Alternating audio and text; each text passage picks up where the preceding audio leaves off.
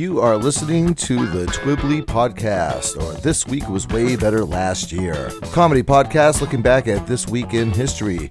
You can find us on Spotify, iTunes, Google Play, Stitcher, iHeartRadio, Podbean, or wherever you like to get your podcasts from.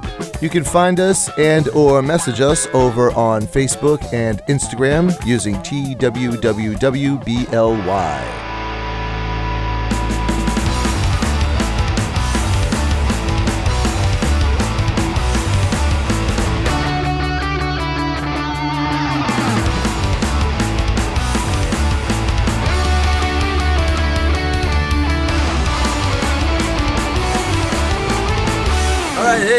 Back to Twibbly, or This Week Was Way Better Last Year. My name is Bill with one L, and with me, he's on top of the world looking down on creation. It's the only inspiration he can find. It's Jeff McLajuge. Yes, that's me. I've got the whole world in my hands. He's got a little baby in his hands. Hey, everybody. Act- yeah, actually got a message. Actually, finally get some some fan mail. I guess you could call it. Fan mail. Um, the other day, somebody had asked me. Uh, a listener named Shannon had asked me if we were doing this for fun or if we were doing it for money. And I was like, well, if you're starting a podcast looking to do it for money, that's a bad business model. Right? Pod, podcasting is, is kind of like being in a band in the uh, you know in the 80s and the 90s where the only real money in it is if you're on a major label which we are not we uh, We're not even on a minor label. We're, we're the guys selling the cassette tapes out of the back of the car. and we don't even have a band that plays anything. with the artwork done by a friend you know? with, in a, in a, in a, with a ballpoint pen, and every Yeah. everyone is different. Yeah, so yeah, with podcasting, you have to, to to pick up sponsorships. You have to be part of a network, basically. To be on a network, you have to have X amount of daily listens, and we don't have that, not yet, anyway. You guys aren't trying. Yeah, Put that out there. We're never So, going to get any of uh, that sweet, sweet podcast lucre unless you people listen.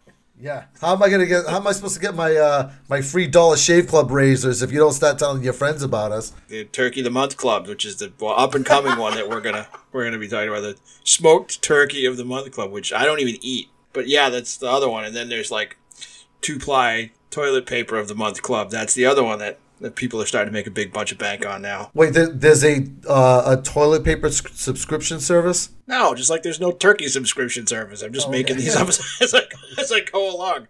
You know?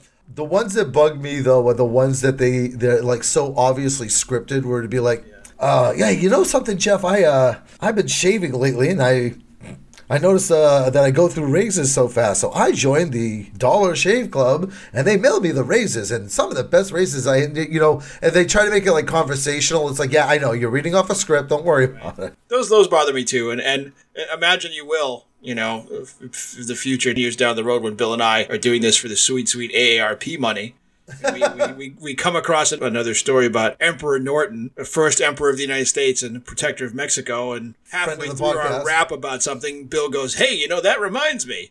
You know, did you know Emperor Norton probably never stubbed his toe on a table from IKEA? And I go, no, I had no idea. And then there's a five minute IKEA ad from the two of us. At that point, you're legally allowed, I think, to hunt us down and kill us. I actually don't mind commercials in certain podcasts and stuff like that. It's fine. I understand. You got to keep the lights on. There was this one commercial that used to come on. Oh, I forgot what podcast it was, but it was for Grubhub. I wanted to fast forward through it, but then it got to a point where I would just listen to it just because it, it made me so mad that I felt good about being mad about it. Because the guy was talking about like some of the food that he ordered. I never really fully understood the cliche, ooh, that hit the spot after you get done eating.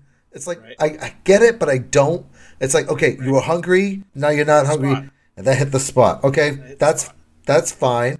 But the guy said on the commercial, it hit the spot just right. That's What the f- are you talking about? All right, look, I'm, I'm just going to say it like this. Remember lawn darts, Bill? I do. Remember you could kind of get in the hula hoop if you Yes. were kind of all right? Yeah. But if you were really good, you could get right in the middle of the hula hoop. Uh-huh. Or if you were awesome, you could get it right in the top of your like sibling's head. So there's hitting the spot, and then there's hitting the spot just right. that has nothing to do with food. It does because you only play lawn darts at a cookout, Bill. It all No. comes together. No, no, no. That this hit the spot just right. He- he- They're trying to sell you a product. They're trying to sell you Grubhub, and you're thinking to yourself, you know what? I like food. Sometimes I get hungry, and occasionally I'll eat food and I won't be hungry anymore. But I want something that's going to make me not hungry anymore better. It's a bad choice of phraseology anyway, because I don't want to think that somebody's going to drive by my house and just hurl the food at my door. Oh, that hit the spot. Shoom, you know.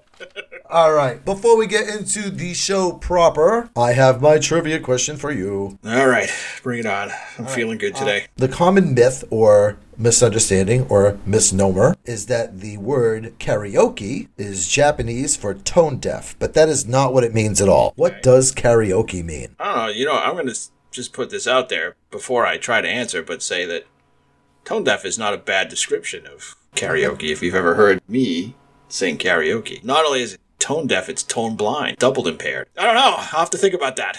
Uh, we'll talk about that at the end of the show. Whose turn is it? Is it your turn? It's my turn. It's my turn. I think it was. I think I went first last week. I'm gonna go first again this week, though. I'm bullying you. It's my turn. Bill, you know that there's programs that you can get online about bullying.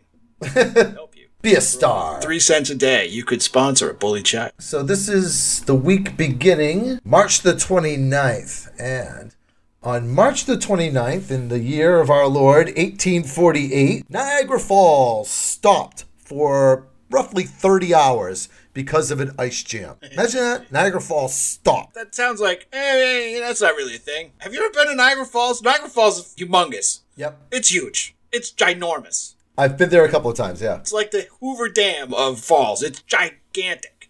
So to think that it's it's frozen to the point where there's no water flowing, That you can walk across it, yeah. astonishing. Yeah, that's Yep. must be it must have been astonishingly cold for a few weeks leading up to that too, because like it's, it's not like it freezes solid every year. Ice jam. It sounds like a, a music festival. That sucks.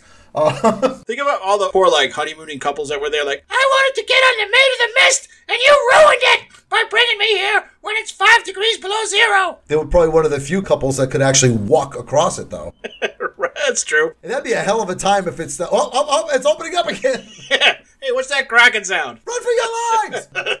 so first time we went to Niagara Falls, I ended up going there like three times within like a calendar year, right? So the first time we went, we were driving out to St. Louis. I was driving for some vendors for the haunted house stuff, right? And we were like, hey, why don't we go see Niagara Falls on the way? And so now we're driving there and we're basically racing the sunset to get there. We didn't want like it was just starting to dip at the horizon, and we're like, oh, we're, gonna, we're not gonna make it. It's gonna be too dark. So we get there, we walk over, we take our pictures. It's dusk, you know, we, and all that. We smile, we take our selfies, and then we take off. So I was going back out to the Midwest a couple of months later, and I was telling the people that I was going out on that trip, hey. We should go by Niagara Falls. It was really cool and it's kind of on the way. So I start going to Google Maps and I start looking at Niagara Falls and you know how you can do like the uh, the first person perspective. Yeah. So I do that and I'm like, that's that's not where I was, right?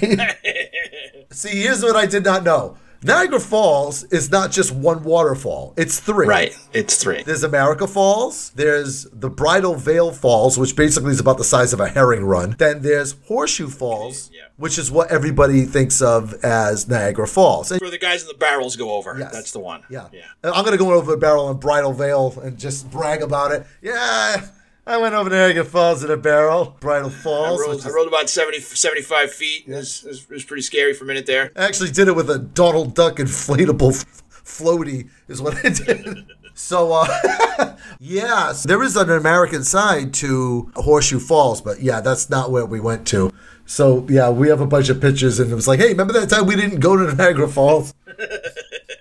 I, I've been there once. I went to the American side and was like, wow, this is really cool. What else is there in this town to do? There wasn't much. Yeah, you really have to go to the Canadian side. Canadian side. Yeah, the American side's got like a, a Hard Rock Cafe and a Ripley's Believe It or Not.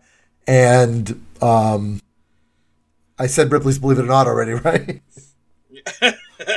And I think when I was like, this is we're going back to like 90, 1994, Yeah. 94, 95 when I was there. So that was before the Hard Rock Cafe was a thing. So it was probably was like, you know, Buffalo Bob's House of Poutine and that was it. Yeah. You know, and a couple of like Fleabag motels. So it's a, it's a strange place. It's, it's way more touristy now and it's definitely better on the Canadian side. All right, moving on to the 30th. March 30th, 1981. U.S. President, I'm giggling, and I shouldn't be. I'm going to I'll, I'll power through. March 30th, 1981, uh, President Ronald Reagan is shot and wounded in an assassination attempt by John Hinckley. He's on his way into his limousine or out of his limousine, and Hinckley just sort of hops out of the crowd with a, a six shooter, a 38, and starts. So he wounds Reagan and he wounds three other guys. Uh, James Brady, the guy who's the activist for handgun control, being one of them. That was, I think, Reagan's chief of staff. Yeah, for whom the Brady bill is named, right? Uh, when uh, tackled and arrested right on the spot, Hinckley's motivation for this was to to sort of win a dream date with Jodie Foster. I don't know how he figured that that would get Jodie Foster's attention, but in this weird melding of like real life and movies, he was sort of living out part of the plot of the movie Taxi Driver, of which Jodie Foster was an actress in. So it's a really weird kind of story, and Hinckley was definitely got some issues going on up in the brain pan. Uh, interesting bit, uh, bit of trivia about that. Uh, your friend of mine there, Hinckley, is very distantly. It's like eighth cousin or something like that, very distantly, but he is related to the Bush family. Oh, no motivation there. And there's, there's Yeah, it was all Jodie Foster. It wasn't like great uncle third removed George. There is there is some conspiracy theory there that he was sent by the Bush family, like, and that like somebody had lunch with him like the day before or whatever. But um, I I think it's just it's Occam's razor. Hinckley is cuckoo bananas, and he had a thing for Jodie Foster. Well, since his attempt was sort of mirrored part of the plot of Taxi Driver, it makes it it makes a weird sort of sense in a crazy world. So. It was on TV constantly, Oh, a million times. Yeah. I, I can still see the footage of that. Well, it was it's the rare one that it was the whole thing was caught on tape from before it happened to during the event to the aftermath of the event to them speeding off in the limousine with Reagan in the limousine for the hospital, right? Mm-hmm. So that whole thing was captured by like three different news networks. So it was shown constantly Let's roll the film. for like two weeks. Yeah, because well, I mean, Reagan's life hung in the balance for a while too. Like they weren't sure how bad he was hurt. It collapsed his lung and almost killed him. So it was like three channels, man. That was before CNN in '81. So they're gonna run with the news that they have. And assassination attempt on the U.S. president is definitely it's gonna preempt other stuff on TV. How much it was on TV? They even parried it. Remember the on Saturday Night Live? They did Gumby get shot, and and it happened like through like the entire episode. Like they would do a sketch, and then it would come back, and they would be like, "We repeat, Gumby has been shot. Let's roll the film." And like every sketch throughout the entire night, Gumby has been shot. Let's roll the film. And then Hinckley, they released him from prison. It was, uh, I want to say recently, but I think it was like two years ago. I think it was in 2019. What did you learn? I'm sure he's under supervised release. who knows who, who will go after next to, to try and impress, like you know, the woman who does the voice in Despicable Me Two, or, or the, yeah, the, or somebody from the Emoji Movie. All right, let's move on to March the 31st. March the 31st, 1985, the first WrestleMania. Ah, yes, I remember that. I mean, it was a big deal. At that point, wrestling was still of a, more of a regional thing. You know, Vince McMahon had this dream that he wanted to go worldwide. You know, it was called the World Wrestling Federation, but it was still very regional. They they mainly just stuck up in the Northeast. Right. He put all of his money on on black, you know. He gambled with WrestleMania because if WrestleMania didn't work, there would be no WWF or you know, it's WWE now, but at the time. If it didn't succeed, yeah, that that would have been the end of wrestling as we know it, I guess. All I remember from that was that you, you could buy tickets to go and see you could go and see the event at a stadium as if you were at a wrestling show, but they showed it like on the whatever the jumbotron was Right. called in in '85. Yeah, it was available as uh, like a closed circuit TV. Yeah, not just uh, like uh at arenas, but they also had it like even at local gymnasiums and stuff like that. I remember my friend uh, my friend Bob went to see it. it was it was only a year or two later that they were able to do it as pay per view th- through cable TV subscription. I think the first one that was available on pay per view was I think it was WrestleMania five. I think that was the first one. Um, at least that's the first one that I saw. So the the big main attraction for that one was Rowdy Roddy Piper with Paul Orndorff as his tag partner versus. Hulk Hogan with Mr. T as his tag part. And Mr. T had such an ego at that time because it's 1985. Mr. T was a huge star. Like I said, we were still in the territory years of wrestling. Wrestling wasn't a big thing, you know, and they and WWE was still a huge thing. You know, they kept the business, you know, very secret at that time. All the wrestlers didn't like Mr. T because they, you know, they just felt he didn't belong. That was also like loaded up with celebrities. I remember Liberace was there. Uh, of course, Cyndi Lauper was there. She was part of the Rock and Wrestling Connection at that time. Piece of trivia for all our wrestling fans out there. Maybe I should have asked this question at the beginning of the show. Who was the first person in the ring for WrestleMania, like the very, the very first wrestler in the very first match. Bill, I couldn't have told you any of the people in any of the rings So, at any time. It was a wrestler by, yeah, but you might recognize the name. Do you recognize the name Playboy Buddy Rose? Nope. Nope. Playboy Buddy Rose was this wrestler. He was like, he was wicked fat. They used to bill him as like, they would say 350 pounds, and he goes, I'm not 350, I'm 250. But he was very obviously 350. He was a big fat dude. But he wore a wrestling mask for that match, and he was the executioner. But yeah, Playboy Buddy Rose will go down in history as the first man in a WrestleMania ring. Oh, there you go. Be impressed with my wrestling knowledge. I am impressed with your wrestling knowledge. It's it's one of those things like you know when this one kind of came up in, in research for this week, I was like, aren't those like the Mad Magazine super specials where they only do seventeen or eighteen of those a year? Yes and no. I mean, there's a pay per view just about every month in wrestling with with WWE. Hell, Hell in a Cell. There's like Yeah. the Armadillo and Amarillo, and there's the dispute in Beirut and whatever. But like, I didn't realize that they were all just branded as WrestleMania. No, there's one big show a year called WrestleMania. Like last year, they did it because it was right at the beginning of the uh, pandemic. They did it over the course of two nights with absolutely no audience whatsoever. It was really surreal to watch. You know, it's like this is WrestleMania. Usually WrestleMania goes on for like it's awful. I was it's like seven hours long. It's like oh my god. It's like it's like it's like participating in a marathon. Do you get like a do you get a T-shirt or something after you watch it, or do you make it all the way through? Like I go to the Moby Dick marathon when when they actually have it in person at the Whaling Museum. It's 24 hours of Moby Dick, and at the end I get a copy of the book. Ooh. No, you don't get anything. All right, let's move on to April Fool's Day. Wednesday, April 1st, April 1st, 1991. Hey, hey, guess what? We'll get, you're getting a raise. April uh, Fool. Well, in 1991, depending on where you worked, you did get a raise from $3.80 to $4.25 per hour. That was the at the time the most recent raise in the US minimum wage. So, 91 it went from 380 to 425, and here we are 30 years later and it's 725 an hour nationwide. So, clearly That- minimum wage hasn't kept pace with the pace of cost of living or inflation, but Yeah, that's the minimum wage, the federal minimum wage. And I, I don't know how many states actually abide by that. Not many. I do know that New Hampshire is one of them. yes, yes we are. uh, at that time, right? I was working at a gas station when I was 18 years old, and I was making three dollars and 85 cents an hour. Minimum wage was a little bit less than that at the time, so it was like 375. But I was making 385 because you know I make that kind of money. And then I got a job working at a factory, and I was making five dollars and 25 cents an hour, and I was like. Oh, you peasants! Look upon my magnificence with my new sneakers that did not come from Mars Bargainland. Ha! Oh, I'm going to buy me a sandwich and it shall be wrapped in wax paper. I can afford that kind of luxury. yeah, so you know, 725 isn't really meant to be able to provide like room and board for a person, but it's meant to sort of be so you can meet your basic needs. Right now, 725 an hour is is barely enough for you to buy some of the food that you'd eat if you still lived with your parents. It's, uh, it definitely needs to be adjusted one way or the other. And a lot of states have taken to adjusting it up to 11 or in some cases 14 or 15 dollars an hour, depending on where you live. Seven twenty-five an hour translates to roughly like fifteen thousand dollars a year. Yep. Yeah, that's you're not gonna have a pot to piss in or a window to throw it out of with that kind of yeah. Right, right, right.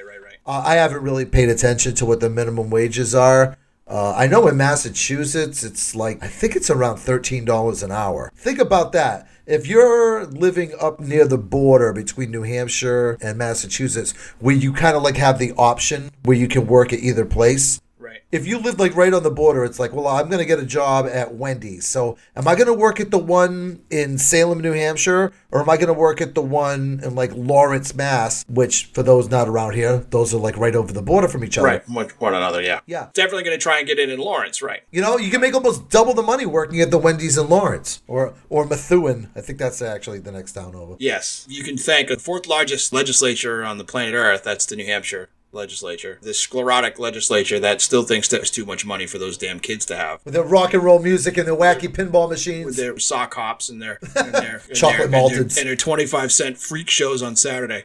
So, anyway, uh, that's minimum wage. Minimum wage! Both of us did it at the same time. All right, moving on to April the 2nd. Ooh, I love I love stuff like this. April the 2nd, 1877, the first Human Cannonball Act. Oh, uh, nice. Yeah, it is performed by a 14-year-old Rosa Matilda Richter. Wow. Known as- 14 year old girl. Yeah, 14-year-old girl. Here you go. Get in get in the cannon honey. It'll be swell. Yeah, she was known as Zazel at the Royal Aquarium in London. What an amazing job to have at 14. I'm striking out on my own, Mom. I've got a good gig. What is it you do at the aquarium? Do you feed the seals? Nope. Do you feed the fish? Nope. Do you do like a, a show with dolphins? Not exactly. they shoot me out of a cannon. You make a lot of money doing that? Eh, minimum wage. I get to keep what the seals don't eat. Uh, again, this is, you know, 1877 in the years before television and movies. You had to get your entertainment where you could, and you had to draw people into those en- environments when you could get them. So if watching people look at fish wasn't enough, we also have a human cannonball. Arboreum down the street doesn't have a human cannonball. They have birds, sure, but you can see birds in the park. We've got human, possible human sacrifice on the agenda. Come for the human cannonball, stay for the horseshoe crab. Ten years later, she's 24, belly up in a bar, just a has been. I used to be somebody. I was a human cannonball once, you know. And also think about this. She was the first human cannonball where somebody saw that and like, I know what I want to be when I grow up. Right, exactly. I, this is a growth industry. I, let's get us out of the aquarium business. Let's get us into the traveling circus business. That's where the real growth is for this. Now, here's a question, right? How many people do you think? Because the human cannonball is an illusion. you know, there's a spring loaded. Yeah, it's not a it's not a cannon. It's, that Yeah. that would just be a human. Be, They don't. You'd only perform that trick once. You need a lot of fourteen year old girls to make that work as a as a continuous piece of employment. Yeah, there's a spring loaded platform, you know, within, and then they light a thing. There is a flashbang, but it, you know, it's it's a platform that's spring loaded that shoots the person out. Now, that's how our friend Rosa Matilda was doing it, right? But the people that saw it and said we could do this, how many people do you think they accidentally like blew up trying to recreate? I don't know. I'm sure there were plenty. How many people did they blow up before they figured out? You know what? I think there's a gimmick. There's a G on this joint. I don't think they use an actual cannon. All the people that we've tried this with ended up getting a bad case of permanent ankle hippolytis.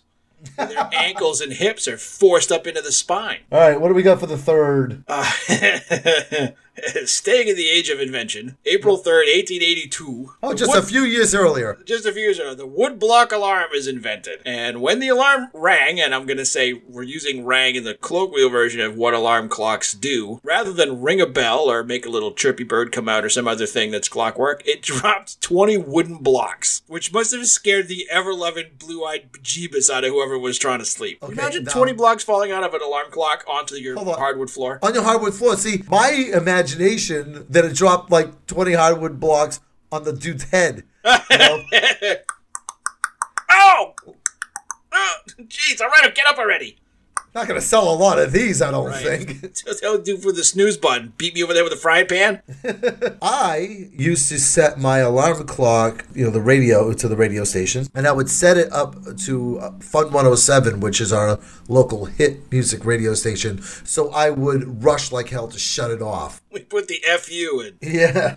Now what I have is uh, I have the special alarm, you know, because it's on your phone. You can customize all that stuff. So mine, I have it with it just releases a stream of vulgarities. Oh, nice. And that, yeah, that way the conversation wasn't so one sided. Oh. We just swear back and forth at each other. Yeah. I'm going to just go out on a limb and, and make this historical connection that this is probably where Jenga came from. So somebody was like, all right, I got to put the clock back. I need five more minutes of sleep, man. I got a busy day ahead of me and I just need five more minutes. And they're like, three on the bottom and then three across and then three in next and then three more boxes and th- until you get seven, seven layers of sticks. This also might have been a prototype for the uh, 1970s game Perfection. Huh? Remember that one? That's right, yeah. Yes. And I'm sure it got used just as often. Well, that alarm clock woke me up once, and into the wood stove it went. With the Monopoly game. With the Monopoly game, yes. I guess it's the spiritual grandfather of the alarm clock. They used to make the one that would, like, roll off the thing and roll around on your floor. Oh, F that. Yeah. No, I was like, no, no, no, no, no. I don't. I don't want to be that violent one minute after I open my eyes.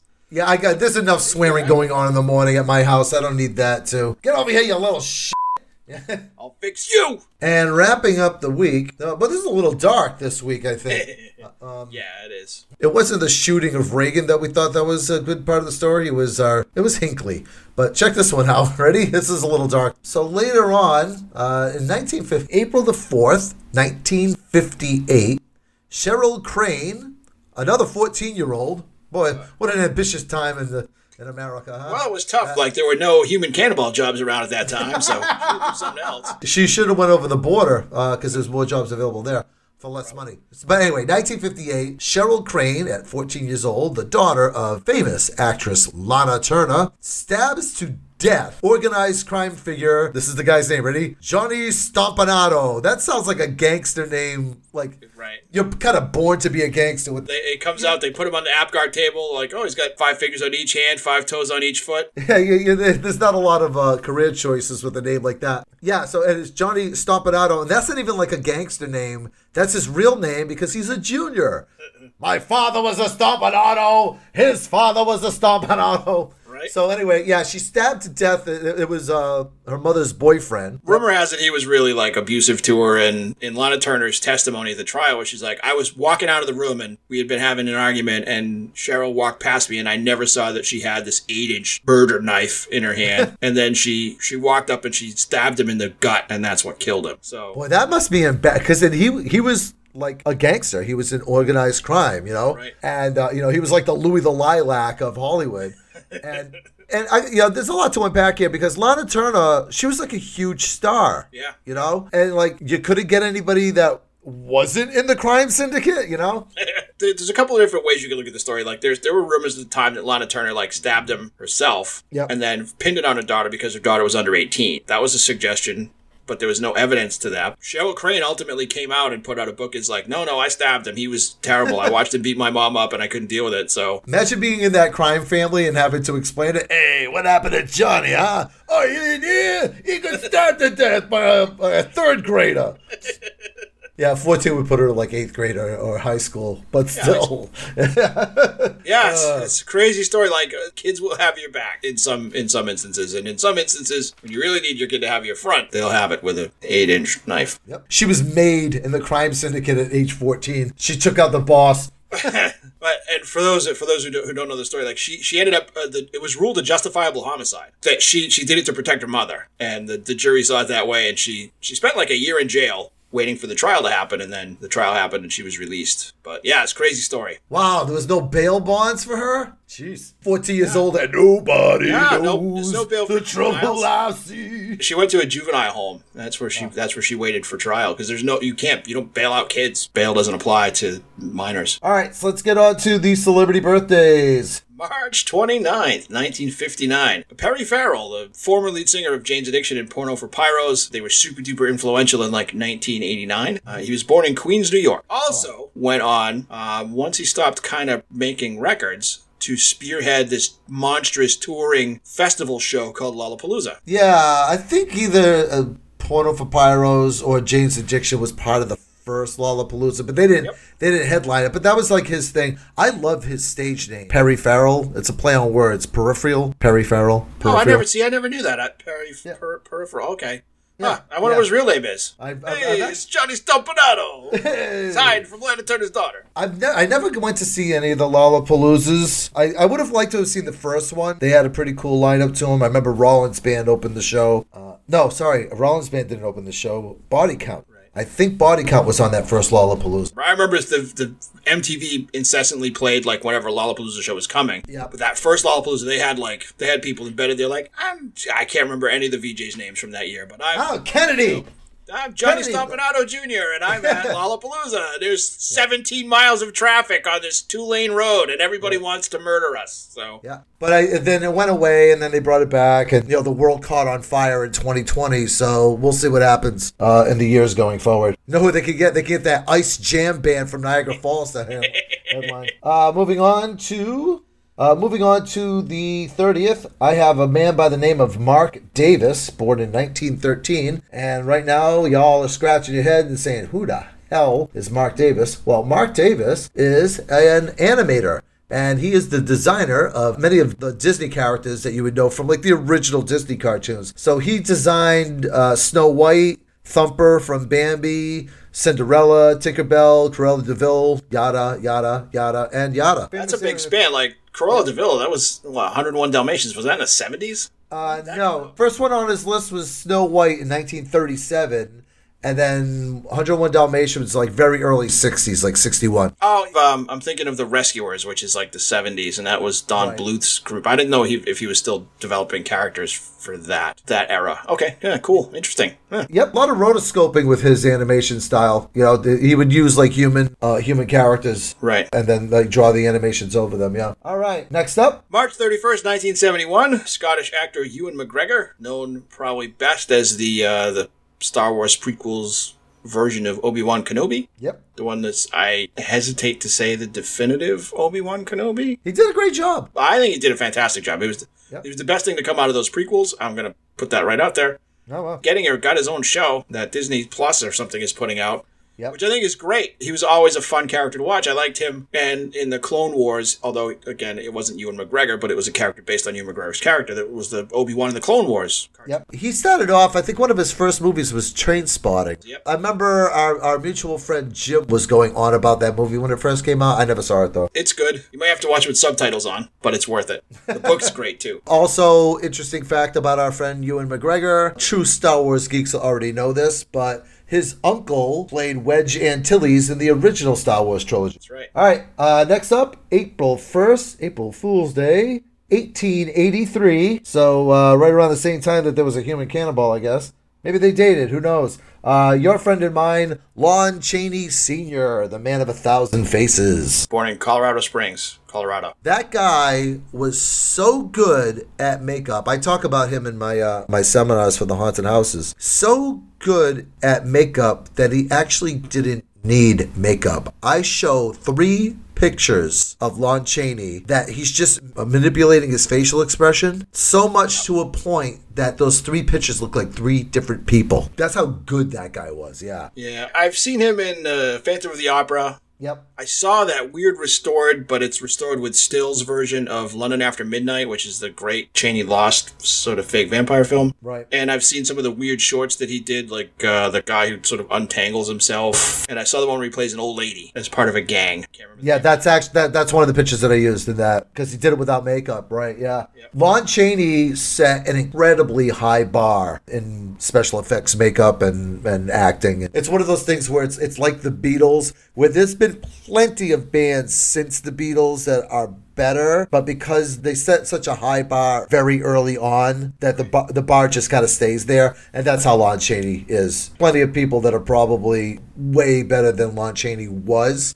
But because that bar was set so high so early, that people will still always consider him one of the best. All right, ne- next up. April 2nd, 1941. Dr. Demento, Yes. born in Minneapolis, Minnesota. Dr. Demento, for those of you who don't know, was a radio DJ who had a, I think it was a Saturday night show, or Friday night show, from like 10 o'clock at night at Eastern time until 1 o'clock or 2 o'clock in the morning, where he played parody records and comedy bits and had Novelty music. novelty music. Yeah, generally weird stuff on his show. It's that's where uh, Weird Al Yankovic got his start. Yep. Weird Al Yankovic was a big fan of the Dr. Demento show, and he would just like record himself with his friend at a tape recorder. and send in songs. Yeah, and Dr. Demento played them. That's how that was the springboard for Al Yankovic's career. Yeah. He also had guys on like Wild Man Fischer, who uh, like a street musician who ended up recording a record with Frank Zappa, and then is just out there um, among dozens upon dozens of others. So I know for me that was where I got my exposure to stuff like to some Frank Zappa music for sure, to Weird Al Yankovic, and and lots of other strange strange songs from non novelty record record making acts even. I remember once one time I was playing. I was I was out on a date with this girl, and I was pl- I was like, "You got to hear this." I was playing some of the, like the Doctor Demento music, and one of the songs was called speeder Western," and it's about the, a bunch of Swedish people, and they're gonna make. A, a Western movie, you know, like an American style Western movie, but the whole thing is all done with the Swedish accent. And the, Oh, the, nice. guy, the guy keeps keeps mentioning that his girlfriend's name is Gertrude, and the girl that I'm on the date with is like busted out laughing. I go, "What's so funny?" And she's like pinching her nose because she's laughing, you know. And she goes, "My mom's name is Gertrude." All right, next up, April the 3rd, 1907. A man by the name of Iron Eyes Cody. Do you know who that is? Apparently you do. Yes. Yes, Iron Eyes Cody. He played a lot of um, what we say at the time now stereotypical, but he played a lot of American Indian characters in Hollywood westerns, uh, the- right up through the 1980s. I remember him because he was on a series of commercials about pollution. Like "Keep America Beautiful" was the slogan, and it would show like these big piles of garbage along the side of the road, and it would show this Native American or American Indian, you know, just there, and then he would turn towards the camera. And he would be crying because you know they're destroying the native land of these, uh, you know, the indigenous land of these uh, Native Americans. The big thing is that guy's about as Native American as I am. Um, he is the son of Italian immigrants. Yep. Uh, I mean, he's an American actor, but his parents were both born in Italy. His real name is Espera Oscar de Corti.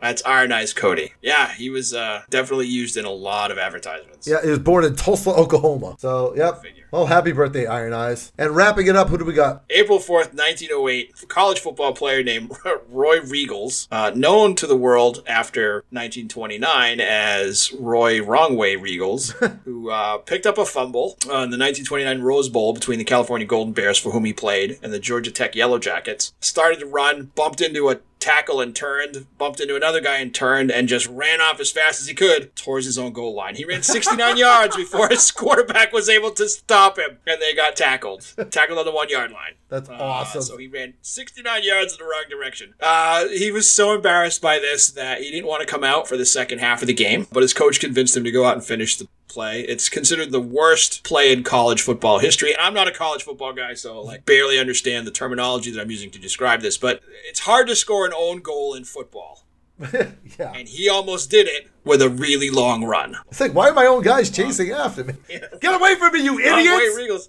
What are you, what are you doing, you morons? right? You could just see like in the heat of it, it's like, oh, there's nobody after me, and just tearing off like, yeah, I'm, I'm free, I'm going. No one's gonna catch me now. And the other team isn't even, they're not even chasing. From what I read, is he was running along the, the out of bounds line. He's running by the other team's benches, and they're all like jumping and yelling, and the coach is like.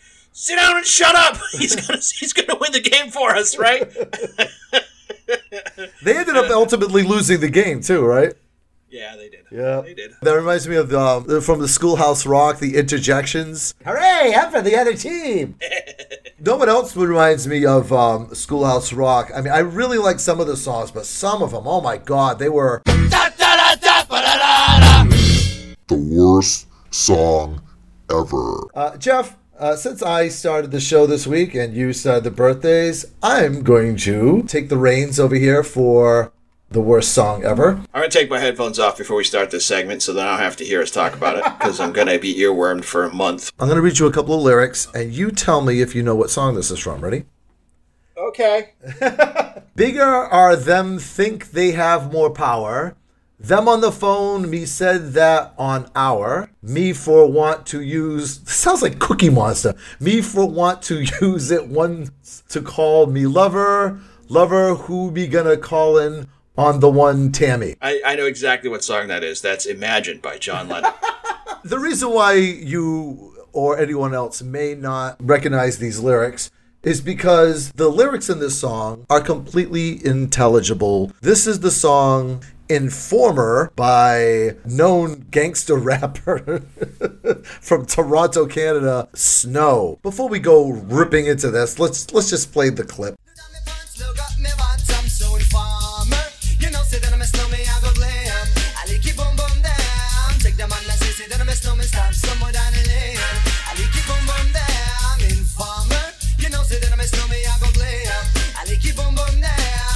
Like it boom boom down. Take the man that say, say that I'm a snowman, stamp somewhere down the lane. I like it boom think them have more power. They on the phone, me say they wanna wow me for once I use it once and now me Yep. call me lover. A licky boom boom down. You know, reflecting back on on the cultural appropriation of Iron Eyes Cody, and thinking about a, a Vancouver native from the Great White North, emphasizing on the white, affecting a Jamaican patois, and doing dancehall reggae, I can understand why people shake their head at musical choices. This is Irie Ice Cody over here. Irie. It's one of those like out of Jamaica come nine billion songs that are better than this one, Yep. but don't get airplay and don't chart. You know, Jimmy Cliff doesn't chart, Bob Marley didn't chart, but frickin' Informer Yeah. charted. Seven weeks at number one. Yeah, seven Seven weeks, Bill. Yeah. Oddly enough, though, it was such a gimmick, though, because like it came and went so fast. Seven weeks feels like a hundred years to me. It may have been on, you know, the number one song for seven weeks, but the song basically lasted 14 weeks. It came and went so fast. It was in style and out of style so fast it messed up my hair. you want to hear something terrible though? You want this is a, was like tie dyed eyes on this shirt. this is a true story. I I just started working in the uh, in the shop that I work in. One of the lead machinists loved this song, and he bought the ready for this cassette single just to give you a, a spin on how old it is. This motherfucker played this song on the cassette single for the entirety of our boss's lunch break, so it was an hour. He played it, rewound it, played it again, rewound it, played it again. I heard the song on a loop for a freaking hour. No, I would have murdered that person. Like like Cheryl, good old Cheryl with the eight inch knife and Johnny Stompanato.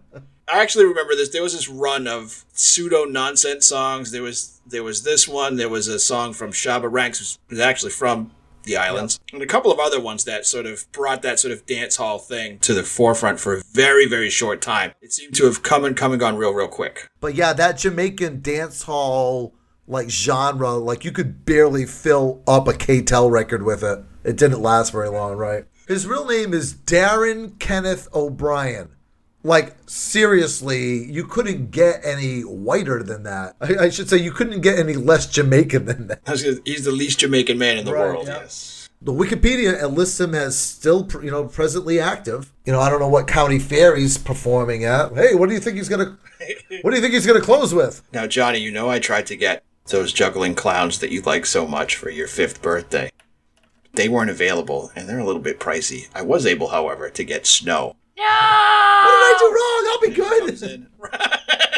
I've been a good boy. It's only my fifth birthday. I'm wounded for life. Now, uh, one thing I do remember about this song, it was really popular. It was a number one song for almost two months. It was in heavy rotation on MTV. And at one point, because the lyrics were so intelligible, they would actually have a version of the video that scrolled the lyrics along the bottom, like, you know, for the hearing impaired. This song made me wish I was hearing impaired. More hearing impaired than I currently And am. And it was such a relief to me, too, because I thought I was like an idiot thinking that the lyric was a licky boom boom down, because that's what it sounds like he's saying. And then the lyrics went scrolling across the screen. And sure enough, a licky boom boom down. well, it's one of those like I, I, this sounds like all gibberish, and then I verified that I didn't have a stroke. Or, you know, nobody hit me wicked hard in the head or anything with a rock. And then it's like this song is dumb. It's like uh, you spilled out a bag of uh, verbs and nouns and sort of stuck them together, and this is what we get. the lyrics of the song are basically talking about how gangster he is and how he was like locked up and stuff. It's like, yeah, dude, you're from Toronto. You're you're, you're from Niagara Falls almost. You know, he could be a part of the Ice Jam Music Festival. Yep. So speaking of lyrics scrolling across the screen, uh, my trivia question for you at the beginning of the show was, what does karaoke actually mean? What does it translate to? Gonna say it means like sing with your friends, All right, I'll give you a hint. What does karate translate to? open hand. Karaoke translates to empty orchestra. Oh, or okay, So, yeah, or like open mic. Yeah, I guess. empty orchestra. Yeah, yeah, yeah. sense. Yep. Oh, that's cool. Yep. There it is. There's your answer. There it is. There's the answer. I kind of like the urban legend that stands for tone deaf a little bit better. Yeah, I don't know. Karaoke's wicked fun. I mean, it, it, I like to. I like back whenever the world goes back to normal. But I like I like to go and listen to people croon out terrible versions of "Sweet Child of Mine." It's fun until that girl that thinks she can sing gets up and does four non blondes. It's like, oh, Uh, you know, even that. Christ. it's it's it's when her friends get up and, and do it again. That's when I start to be like, ah, check please. But no, it's it's it's fun. It's a cool thing, and it's it's nice to watch people kind of like, you know, either inebriate themselves to the point where they they go up and sing for a bunch of strangers like they had would never do Yeah. had they not consumed a half a bottle of Jack Daniels. But it's fun, and I'm glad it means open orchestra and not talentless Yahoo with microphones. And then you get the other side of it the people that are like the karaoke stars. right. We talked about the bar being raised high. That is a low ass bar right there. that is the lim- the limbo championships of the world. That bar isn't even that low. Anyway, that's gonna wrap up our show for this week. We will see you next week, everyone. Have a great week because I said so. Say goodnight, Jeff. Good night, Jeff. Bye, guys. Bye, everybody. Special thanks to James Costa for our theme music. Find us or message us on Facebook and Instagram at Twibbly or T W W W B L Y. Subscribe if you haven't already and tell your friends. They probably need a cool podcast to listen to as well. And if you don't like this week's episode, there'll be one next week, and it'll probably be better.